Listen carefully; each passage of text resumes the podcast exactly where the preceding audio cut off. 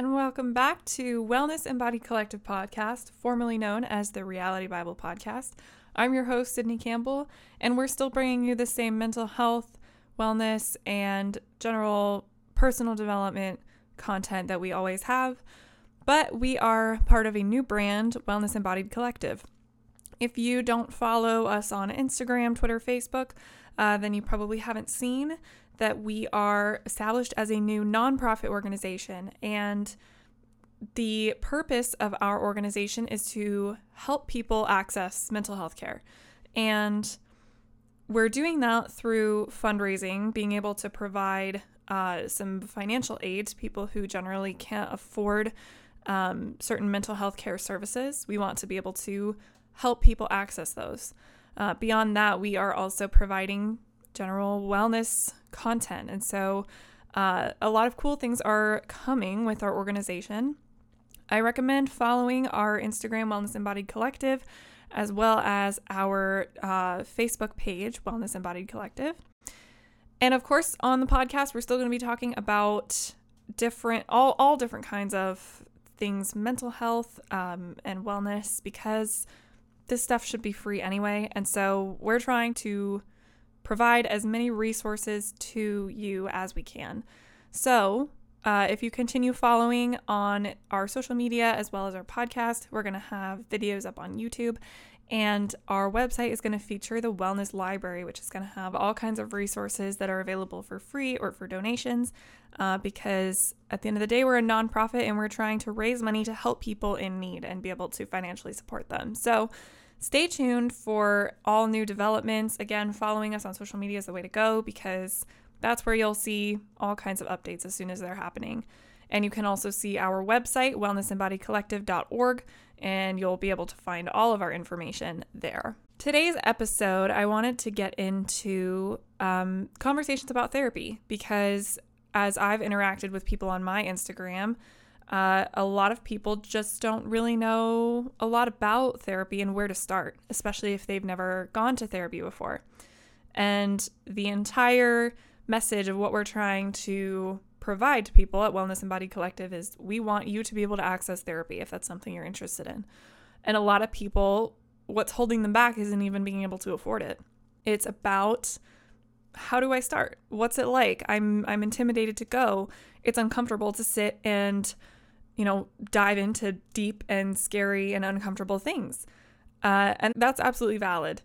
So, what I wanted to do on today's episode is a little bit of a myth busting session on different aspects of therapy that people commonly believe.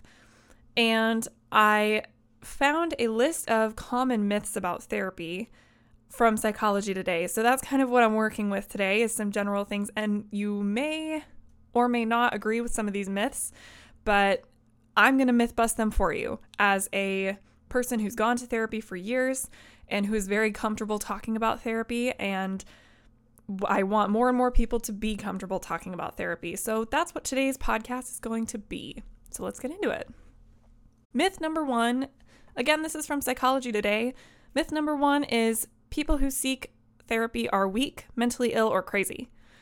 And that's definitely not true. Um, going to therapy is such a broad action.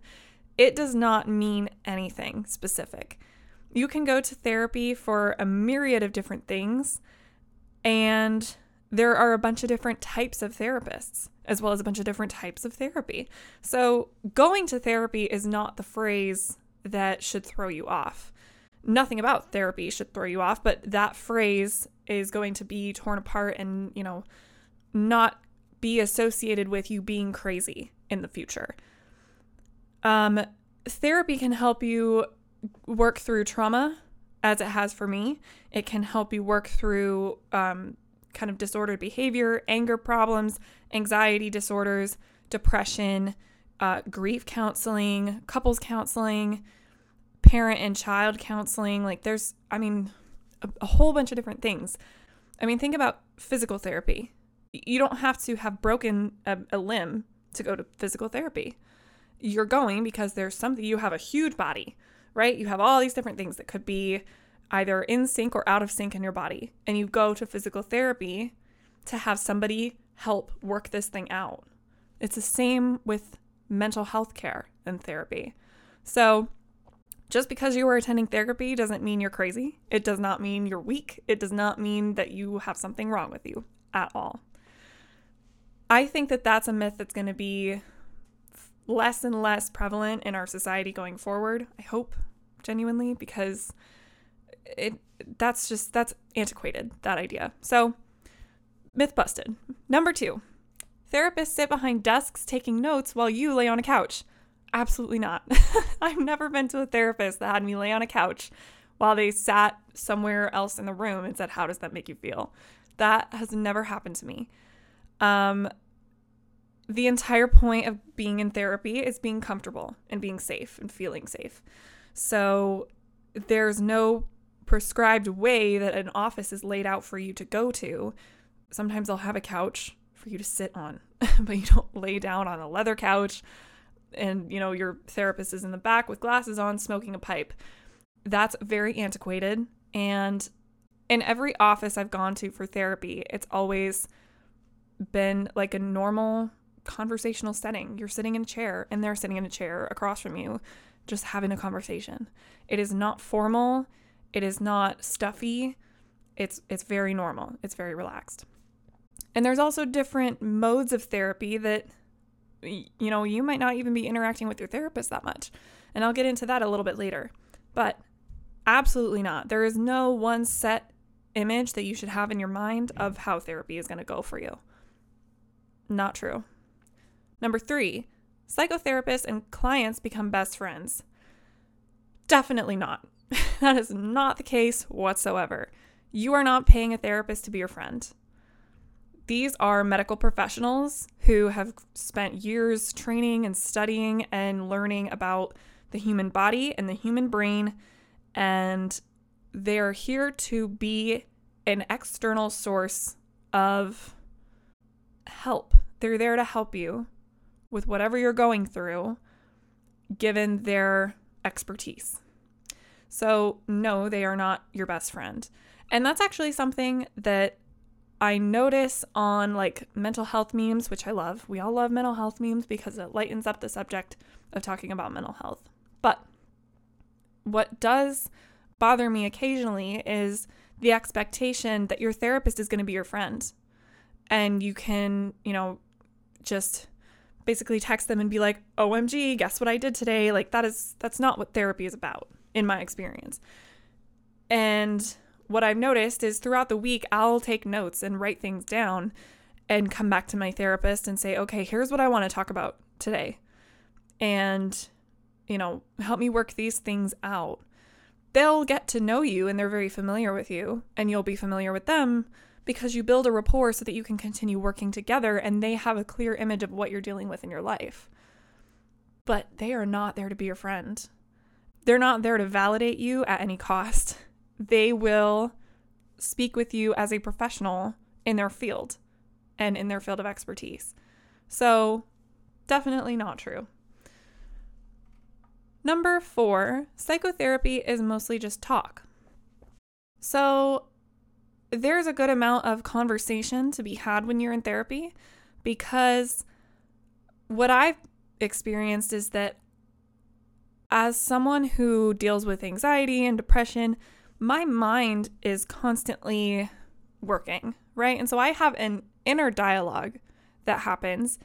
And what's helpful is to voice that dialogue to a therapist who is experienced in what I'm dealing with and can talk about it in an educated and professional way that helps either debunk what it is that I'm thinking or kind of source where it's from. And we can work through it and what it means. But in my experience, I do most of the talking because you're there to speak what's going what you're going through. And to verbalize that to your therapist is something that's often helpful in therapy. However, there's other modes of therapy that I've done where you're not speaking at all. At all. You walk in and maybe the speaking happens and they're telling you, okay, here's what you're doing today. And then you don't talk. There's two different forms of therapy that I've tried where this occurs. Number one is written exposure therapy. Written exposure is similar to exposure therapy, but you're writing it. And so basically, for me, working through a traumatic experience, I was sitting and writing it out as if it were happening. I write it down on a sheet of paper, and after it's over, I either read it to myself or I read it out loud, and we work through specific things that come up in that writing. I found it to be very helpful because a lot of times, if you're uncomfortable speaking about what you've been through, writing it down gives you a little bit of a, you know, privacy. And so you're a little less hesitant to like hold back what it is that you're thinking or saying. So, in that case, you're not doing a lot of speaking at all. And another mode of therapy that I've tried, which has been my favorite so far, is EMDR. EMDR stands for eye movement desensitization and reprocessing. And it's a whole thing. I'm going to do an entire episode dedicated to EMDR someday. But EMDR is you working through something internally 100%. And the only speaking that occurs is your therapist intervening every couple of minutes, going, okay, where is your mind at? Or what are you thinking about? Um, it's very interesting the way EMDR works. And again, I'll do an episode about it another day. But that's another one where it's not a lot of conversation happening. The work that's being done is internal, and it's all you. All that's all that's being facilitated is the actual machine that either is flashing lights at you or um, you're holding little tappers and they they buzz in your hands um, or you're wearing headphones and there's a tone that alternates between your ears. So that's the only facilitation that's happening but there's not a lot of conversation going on. So there are a lot of modes of therapy where conversation is the driving force but there are plenty that it's not so that's not necessarily true number five therapists have ready made solutions for all your problems. 100% false. They are not problem fixers. Therapists are there to help you and help guide you through what it is that's going on in your life and what it is you're struggling with. It's a third party who is trained in whatever it is that you're going through that has some suggestions on okay, here's how you can process this information. Here's a way that you can handle what's going on. And it's that's very vague because the way that therapy works is very vague. It's more specific when you're going and you have your case. But it is absolutely not, you know, here I'm going to prescribe you this and you're good to go and you're going to be you're going to feel much better next week. That's not the case at all. Therapists try to have information that's going to help you in whatever it is that you're going through. But often no, they don't have answers for everything that you're going through. You work through it together. And that's the helpful thing about building a rapport with a therapist is because you can work through things as they happen. You continue going to therapy for a set period of time and you can work through either something from the past and what you're going through now or you can concentrate on something that's just a struggle at the moment and uh, you work together to get to a place where you are feeling better and you're more comfortable and you're more equipped to deal with what you're dealing with. They're not there to make your problems go away. And if you have that expectation going into therapy, you're going to feel let down and you're going to feel disappointed because you'll realize that you have to do most of the work. It's not your therapist's job. They're not doing the work, it's you. So that's definitely not true. Number six, Therapists blame a problem that you're facing on your upbringing. Not always true. And it's a good thing that that's not always true. There are some times that you'll experience a therapist, and this is something that if you're reading April's book of the month for Wellness Embodied Collective, it is How to Do the Work by Dr. Nicola LePera. And in her book, she references how a lot more often nowadays, especially with psychiatry, so if you're being prescribed medication for a mental condition, you're more commonly asked about your upbringing and your family history than your lifestyle and your nutrition and how you're taking care of your body and your habits. Now, upbringing is incredibly important. And uh, next week, I'm actually speaking with Dr. Kate Pate, who is going to talk about inner child work, and we're going to talk about um, dealing with trauma as you as you grow up as as a child. But there is an important distinction between a therapist focusing on your upbringing and focusing on whatever else it is, whatever other factors are impacting why you're there. So, for example, when I was attending therapy, my initial uh, driving force to attend was processing a sexual assault. And that had nothing to do with my upbringing, the actual incident that caused me to want to seek therapy. So, while I was processing that initial incident, we didn't really talk about my upbringing. As I started working through that, some other things started to come up that happened to be associated with my childhood or growing up, my adolescence, whatever it was. If it was relevant, we would speak about it. But that's not necessarily going to be the focus. So, the biggest thing is just don't have an expectation of what your therapist is going to ask. Another important thing to remember is that when you are attending therapy, you're more in charge of the session than you probably think. And what I mean by that is you are in control of your dynamic with that therapist. The most important part of that is if you're not clicking with your therapist, if you don't have a good rapport, you it's it's nothing personal. You can find another one. I've done that. I worked with one therapist and he was very very smart, very intellectual, and just we didn't have the right chemistry to be working through some of the things that I was working through. They were very intense and it felt too cerebral for me to be applying his logic to events in my past. It was very informative and very interesting, but it was a little bit raw. And so it just didn't quite feel right when I was working through it. I went and found another counselor and we fit much better. She was much more, we, we just had a better chemistry than I did with my prior one. So it's it, it's completely in your control. If the chemistry that you have with your current provider isn't exactly what you want it to be, that's okay. And you can find another one. So not always going to be focused on your upbringing in that case. Number seven, therapists can prescribe medication. Absolutely not. Psychiatrists are able to prescribe medication.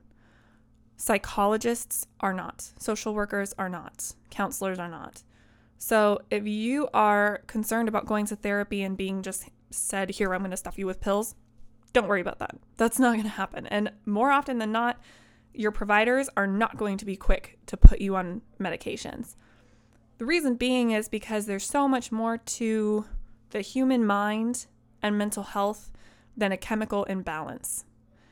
It is kind of like it's it's it's a supplemental thing to be given medication.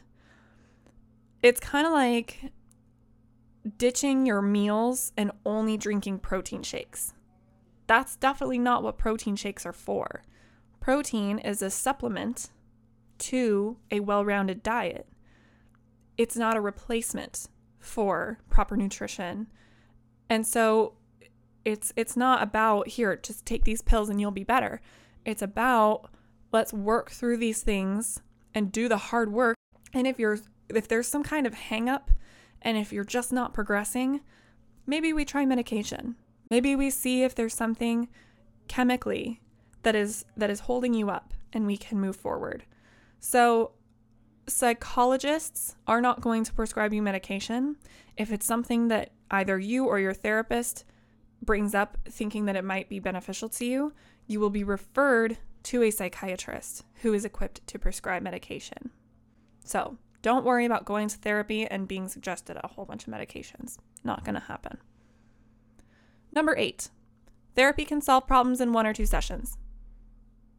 No, no, no, no, no.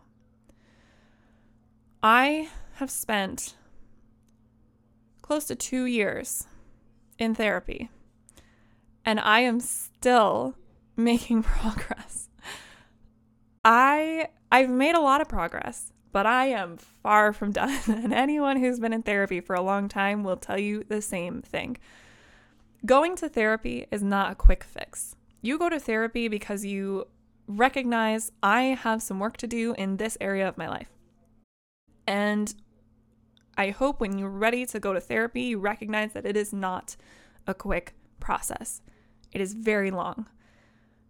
Your sessions can be anywhere from 30 to 60 minutes, maybe a little bit longer. It depends on what kind of therapy you're pursuing, but do not expect to be done in a week or two. Don't expect to be done in a month or two. The idea that you can just go to therapy and then be done is is just not accurate. And so unfortunately, and I and I understand the frustration when you're like I just want to feel better, I want to be done and I want to stop having to do work. Unfortunately, that's just not realistic because you are a very, very complex person and there's so much to you and to your mind that it's going to take a lot longer than a grand total of 120 minutes to fix your problems. That's not going to happen. So, if you're going to therapy and you expect to be done very quickly, you got to rethink that. It's just not realistic, unfortunately. I wish it were faster, but it's not. Number nine, Therapists believe that personality is cemented by age five. I've never even heard this idea before, and it's definitely not true. Um, I would I would like to speak with a therapist if they believed this and, and ask them why. Um, every therapist I've worked with has, you know, has never even alluded to something like this.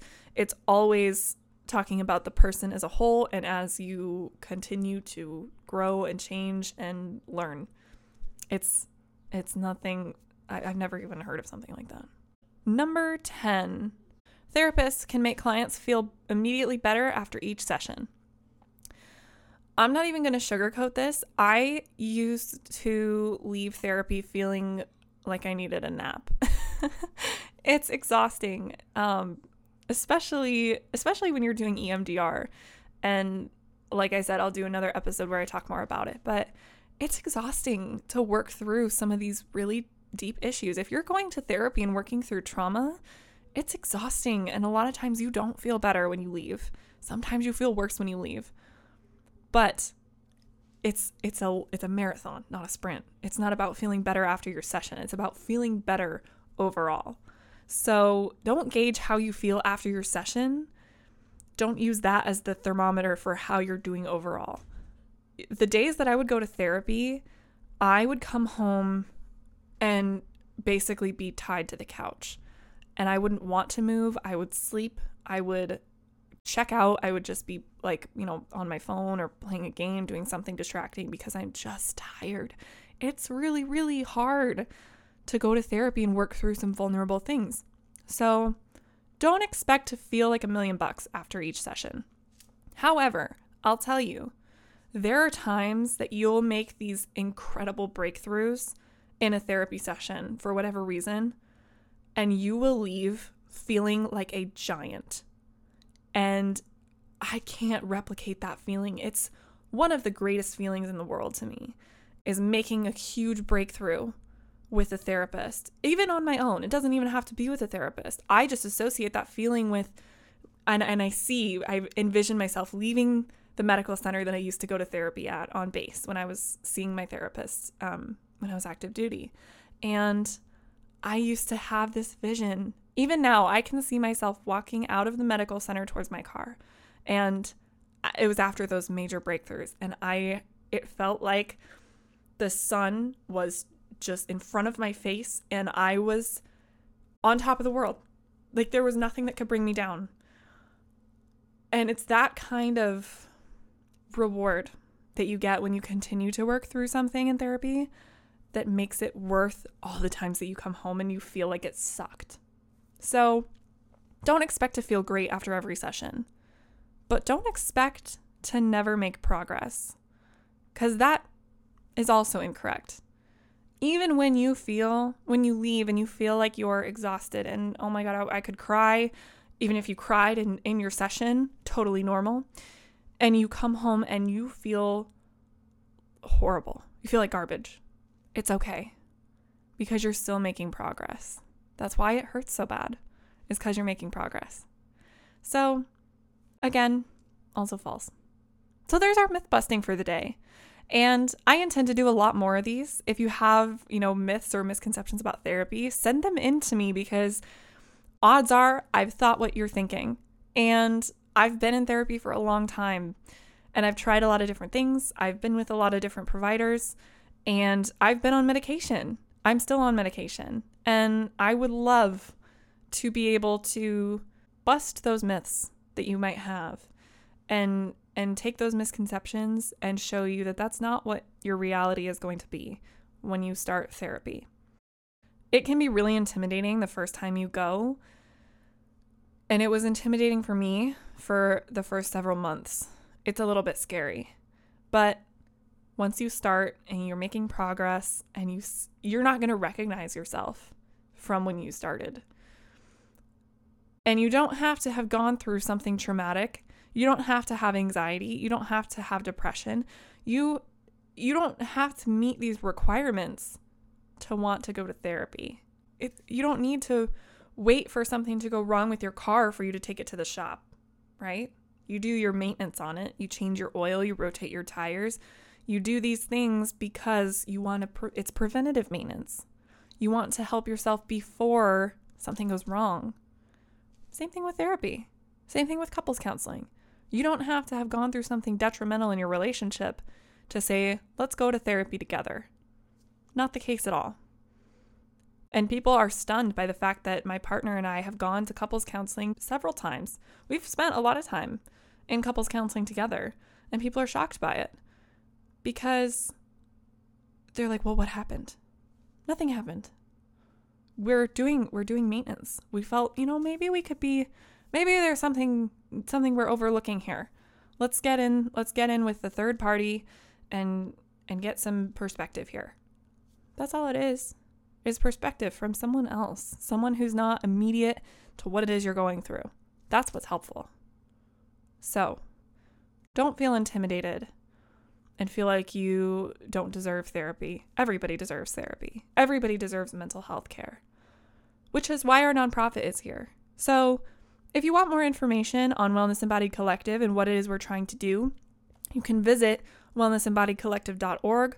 All the links for the book of the month, our website, our social media accounts, they'll all be in the description of this podcast. You can go through and you can explore. And you'll also see a link to our current fundraiser, which is happening through GoFundMe.